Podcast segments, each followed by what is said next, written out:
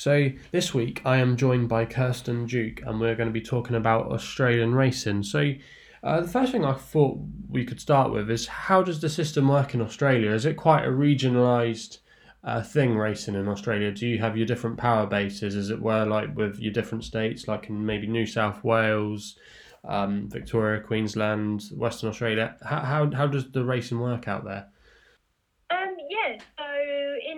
New South Wales, for example, it's split up into three categories. You have country racing, provincial racing, and then metropolitan racing, which is closest um, to the city.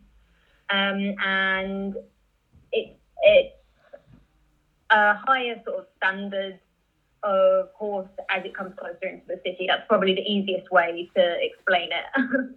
no, no, I, I agree. In, in British racing, kind of, it's quite a level playing field, like all around in the country. Okay, we've got our different classes and our different levels, but um, so what you're saying is, so some of the more established tracks that we might have heard of, such as uh, ones that spring out on top of my head, such as courses like Randwick, for example.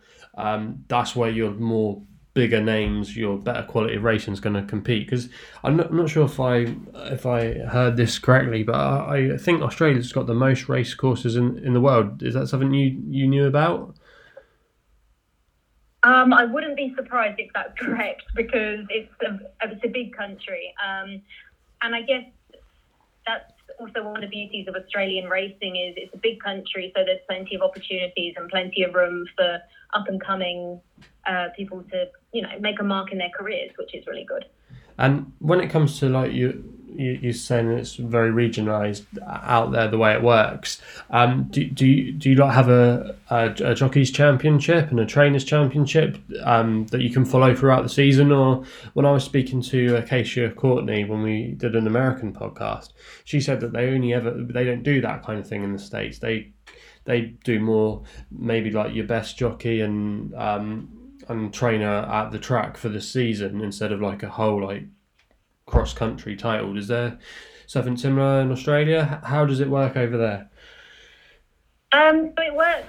Um, each state is sort of in, an individual. So in New South Wales, each racetrack would also have an award for maybe the apprentice that's rode the most winners at that particular track or the senior, senior jockey that's ridden the most amount of winners at that track. But overall, in New South Wales, we would have the, um, the country and provincial uh, awards night, which would be all for country and provincial trainers.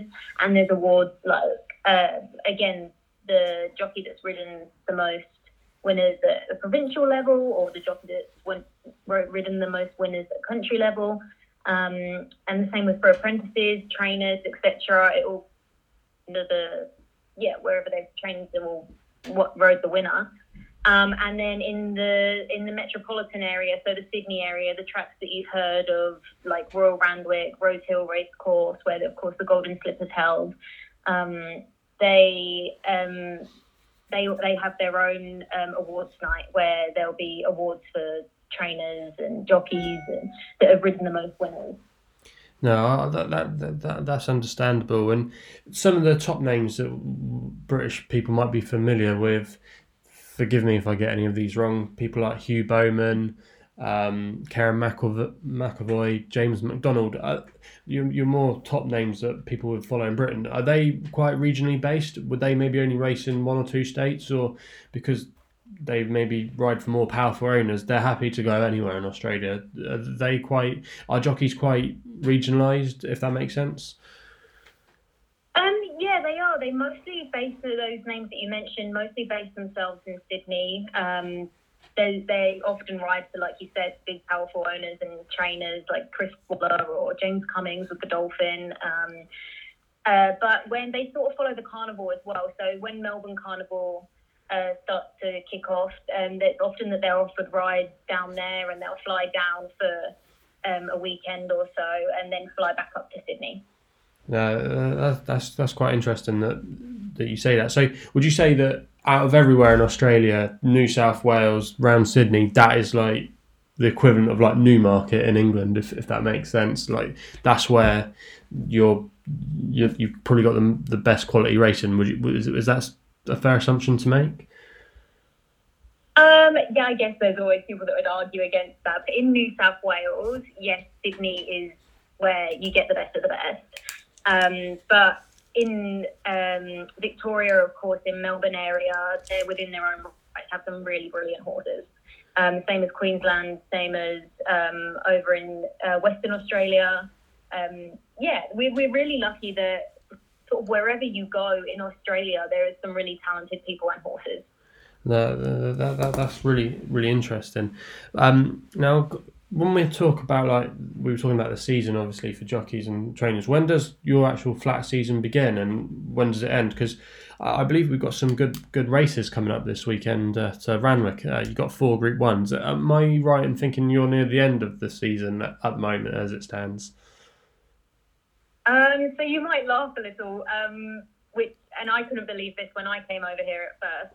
Um, so the season uh, finishes in the 31st of July and starts again on the 1st of August. Oh, okay. So it is not 24 7 all year round, um, which is something that has, of course, been brought up before as to whether it's good that we don't take breaks. I mean, it's great for turnover and um, allowing people to keep paying their staff, etc., because they're earning prize money. But of course, we've got to bring in uh, mental health and whether it's important that we have an off season as well. So yeah, that's something I didn't know before I came over here. Um, but yeah, so we don't even have a day of of chill before we start off the, the next season.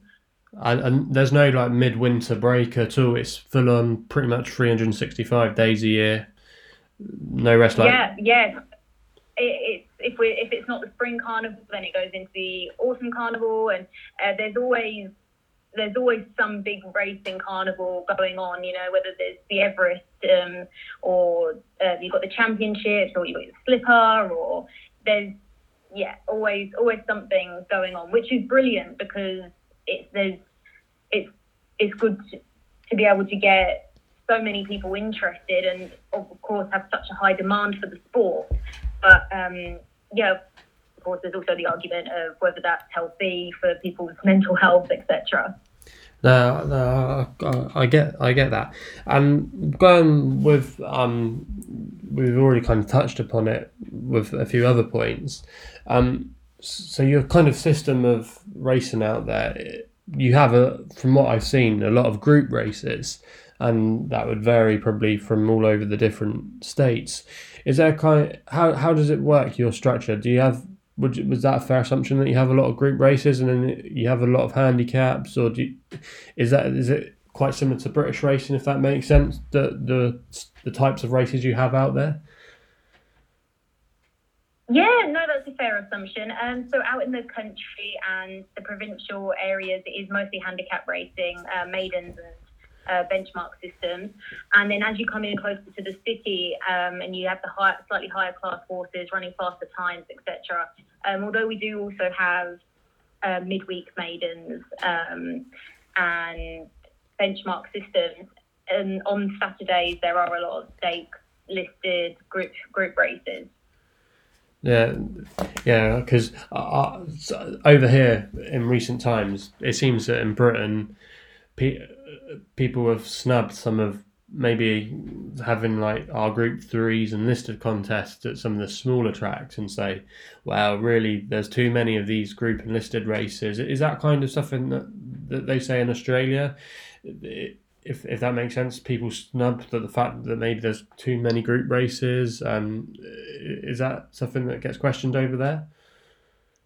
Um, no, I think people are really happy to embrace it. Um, I think it gives everyone opportunities to place their horse in the right race, um, to prepare their horse. If they miss, if the horse has a bit of a hiccup during their training, um, and they miss a race that they were aiming for, you know, a couple of weeks later, there'll be one just as good that they can enter their horse in. I think it gives everyone a fair chance and a fair go at um, earning the most prize money and um, yeah, reaching peaks in their career, which is really cool. And talking more about the race courses themselves, what what kind of the race courses like in Australia? Obviously, we only ever see them on the on the TV here. So unless you've been to the race courses, obviously you wouldn't probably get an appreciation for what they're like. Are they a lot of Australian tracks quite sharp, kind of like your your classic ovals that you get in America, and like compared to Britain, where we've got a variety of different tracks with long straights. Uh, it, does Australia have long straights, for example, or is it like I said, quite twisted and quite sharp tracks? Um, they have a reputation. I know a lot of European riders come over here and it sort of takes them by surprise, especially if they're race riding, how tight the turn is into the home straight. That's something that I always, always hear, and I can always appreciate when I watch them ride. Um, I think we do we do also have long straights. Um, Randwick and Rose Rosehill are good for that. Um, but yeah, we do also have the tracks that are quite oval shaped and pretty tight, which can make tactical riding a little a little difficult.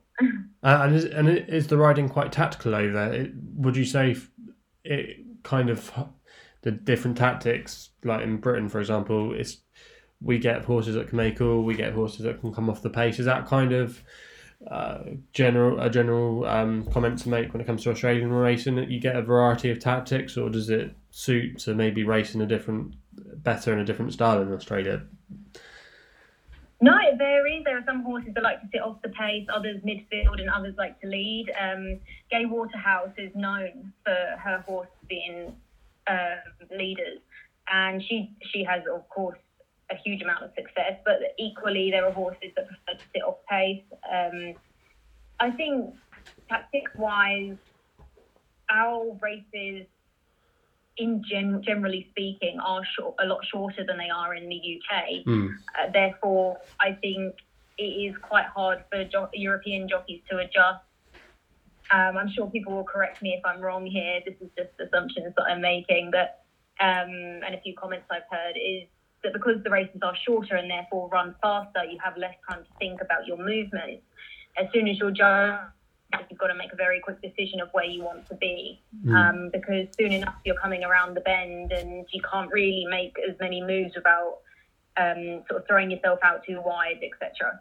No, I, I, get that. It's interesting you say about um, about the you've got obviously a lot more horses that probably run over shorter trips compared to the UK. Australian, when it comes to bloodstock, for example, they're they seem to have more sprinters than uh, your more your your, your stayer staying horses. Um, would would you say that that's the that's a fair assumption to to make? Um, with like your long distance horses, you got like obviously they'll appear in the Melbourne Cup, but most of the program in Australia is dominated over the shorter distances.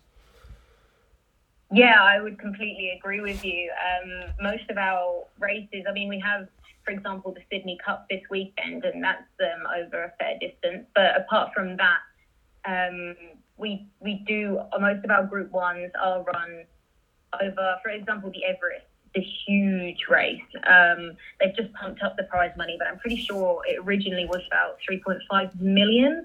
Um, but I'm I'm sure someone will correct me on that. But that's run over 1,200 meters so that's six furlongs, which isn't that far. And um, yeah, we're a few uh, English and Irish horses have come over and competed in it because it offers such brilliant opportunities and prize money. But um, yeah, every time the uh, Australian sprinters just seem to eat up the ground. Um, whereas, like you mentioned, the Melbourne Cup run over further. We have there's lots of um, people from all over the world that come and mm the English Irish Irish horses re, run brilliant races in that. So yeah, we, I would say that worldwide speaking, um, Australia is much better for sprinting. Yeah, I, I, think you can see that, and even some of the better horses that have come over to the UK, like Choisir, springs to mind, uh, Sprinter. Um, well, I think there was a horse last year came over called Red Redkirk Warrior. If um, can't remember that's his name, but you you sometimes yeah. see yeah, you sometimes see in the in the UK the, the Australians might send the odd sprinter up to some of our uh, meetings such as Royal Ascot, and then they might go to the Newmarket uh, uh, Sprint Cup. When we we already mentioned it already, there's uh, British and Irish uh, horses and jockeys and trains come down. Is there a bit of rivalry between the Australians and, and the British and the Irish? Is or do they did they admire the, the Brits coming down and trying to take a bit of their prize money? Is there some banter and some rivalry? Ah, I think the only rivalry is very healthy. I think it's good that um, they're able to travel um, and still get support, and it's good, healthy competition. You know, the English and Irish keep the Aussie boys on their toes, and the, and the same when they go over for Royal Ascot. Um, I think it's brilliant that the prize money out here can attract people to come from all over the world, and I think it's brilliant that prestige that the prestige of places like Royal Ascot can attract jockeys from all over the world. I just think it's brilliant that it brings everyone together and a bit of healthy competition never hurt anyone. no, uh, we always, it's been like when we, there's always going to be English and Australian banter, especially obviously with the cricket, the rugby, and it's great as well that it can happen in the race. And I remember um, when Winx obviously was winning all those races a couple of years ago.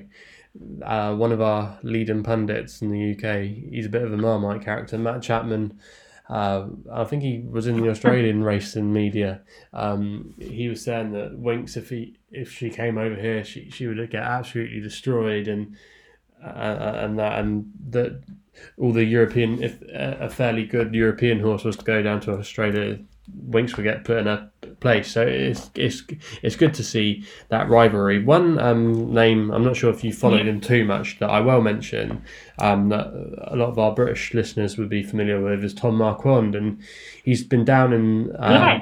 down in Australia throughout the winter. Uh, ridden a few uh, big winners out, um, down there. He's been riding for William Haggas. William Haggas, British trainer, sent uh, Addeybb uh, down there. Um, I'm not sure if he's running at the weekend.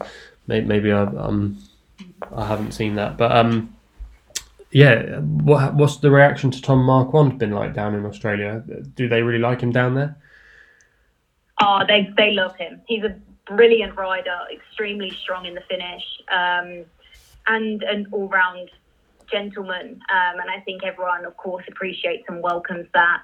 Um, yeah, it's so exciting that William Haggas has his horses over here. They're both running this weekend, Addeybb, as you um, mentioned, and Young Rascal, I believe. Yeah. And I think they're they've been tipped by some Aussie tipsters, so I think everyone's very excited to have um, some international, you know, uh, runners in the race. It adds a little bit more depth, and uh, of course we've only we've seen Tom ride his first Group One out here, which is so exciting. Yeah. It's a huge part of anyone's career. So um, yeah, he's got the nickname now as Aussie Tom because we don't want to let him go. He's brilliant. I've, well, a lot of people, unfortunately, because of the coronavirus, has caused the lockdown here, and we don't know when we're going to resume racing.